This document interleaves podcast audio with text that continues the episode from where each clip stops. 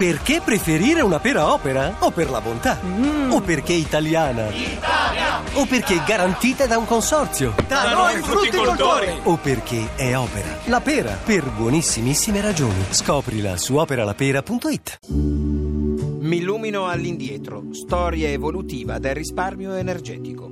Il Medioevo. Il Medioevo è considerato il periodo più buio nella storia dell'umanità. Infatti, nel Medioevo il risparmio energetico non interessava a nessuno.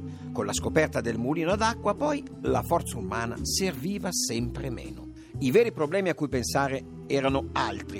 Il 31-12-999 sarebbe finito il mondo e la gente non sapeva ancora cosa fare a Capodanno. Anche la situazione politica era un po' complicata. A nord, col carroccio in tangenziale, comandava Carlo Magno, figlio di Pipino il Breve, padre di Pipino il Gobbo e cugino di Pipino di Capri, il re del twist.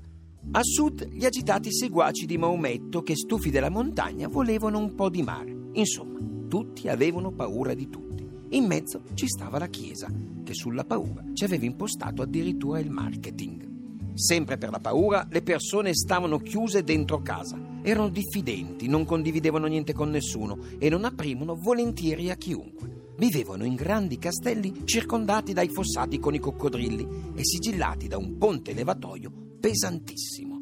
Per scrupolo, tenevano anche una scorta di olio bollente in cima alle mura. Era in pratica il sogno proibito di ogni imprenditore brianzolo. La vita quotidiana era una vera e propria tortura medievale tutto il giorno nei campi e alla sera chiusi in casa con la moglie. Erano servi della gleba in una stanza.